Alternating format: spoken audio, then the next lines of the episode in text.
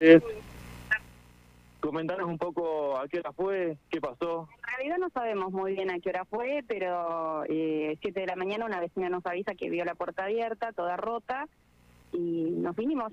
Así que, bueno, tuvimos que esperar primero que entrara la policía, la investigación y demás, y la caja, solamente la caja nos habían, nos habían sacado, digamos. Siempre dejamos algo de cambio y no habría mucho, así que eh, entraron nada más que por eso. ¿Todavía no pudieron hacer el cálculo de la cantidad de dinero que les ha faltado? Y habrían 3.000, 3.000 pesos, 3.500, no, no, no creemos que hayamos dejado mucho, digamos, no dejamos eh, toda la caja, así que bueno, era eso. ¿Mercadería? ¿Algo más les le han traído? Si ha faltado algo, la verdad es que no me puedo dar cuenta todavía, pero creería que no. No, no, no. Eh, estaba un poco esforzada la puerta, esforzada, la habían levantado toda para arriba, así que con alguna barreta rompieron las cerraduras y, y bueno, eso. Sabíamos que ya están habiendo varios robos en el barrio, ya no sabido, así que eh, en cualquier momento nos tocaba a nosotros ya eso, lo veníamos, lo veníamos sabiendo, digamos, qué yo. Pero bueno. hace poco con este emprendimiento? Eh, sí, un año, o sea, en septiembre, en septiembre del año pasado, o sea, un año y medio hace que estamos.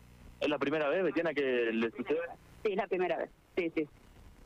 Eh, ¿Les preocupa esa situación, sobre todo en un barrio, creo que todavía de Frank Alan, que es muy tranquilo?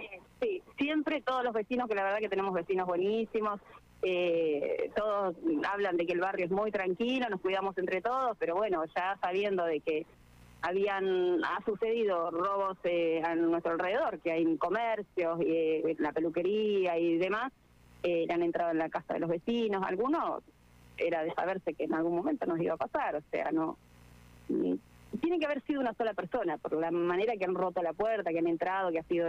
tiene que haber sido una sola persona, no creemos que... Y no muy lejos deben estar tampoco, porque, eh, como me decía esta mañana el policía, mucho en la calle no se puede andar.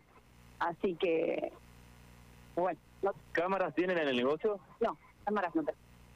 ¿La policía algo más le, les dijo respecto de la investigación? No, no, nada. Nada, nada. No, nada de nada. Vienen, toman nota, bueno, todo. Nada.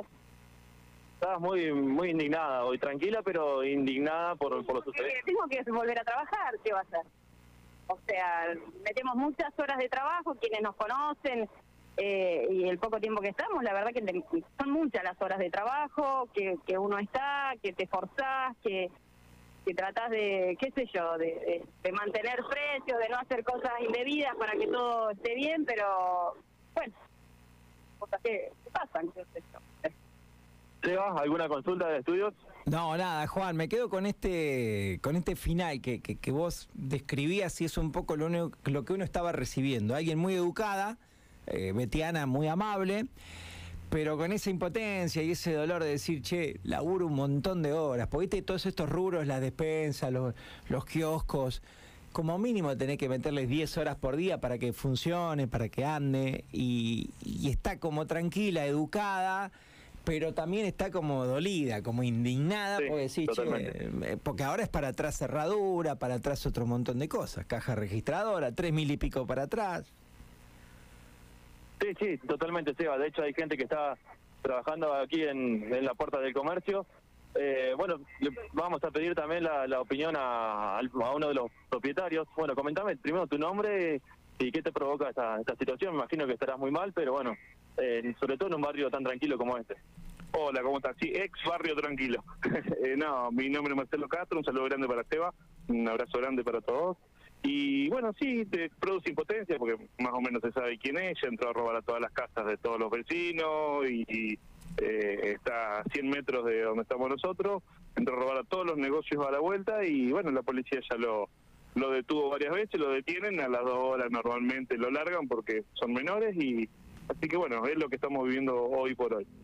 Y como siempre decimos, ¿no? Tienen que, tienen que agradecer en todo caso que, que estuvieron en un horario nocturno, que no hubo gente, que no hubo lastimado, ¿no? Es el, el único consuelo que les queda, ¿no?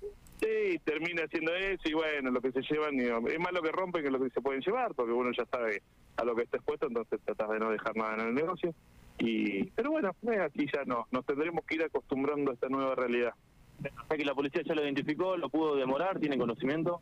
No, no, no, nosotros sospechamos, pero no lo ha identificado porque eh, no, no lo agarró en el momento, sino que eh, sacaron huesos, sacaron todo, pero bueno, te, te digo lo que pasa porque ya en menos de dos meses la misma persona entró a robar a seis domicilios, eh, entre el domicilio, la peluquería, la pollería de la vuelta, la verdulería, la misma persona. Entonces, eh, bueno, es lógico que en la misma cuadra viven, somos eh, víctimas también, calculamos ser víctimas de la misma persona. ¿La policía qué, qué les dice?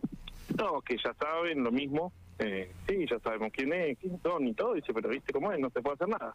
Eh, muchas veces la policía eh, está atada de pie y mano porque, como te digo, chico de 15 años ya lo ha pasado, lo vinieron a buscar. Nosotros vimos cuando se lo llevaron y a las dos horas, dos horas y media está de vuelta suelto porque, obviamente, no un chico de 15 años, no, ¿qué puedes hacer?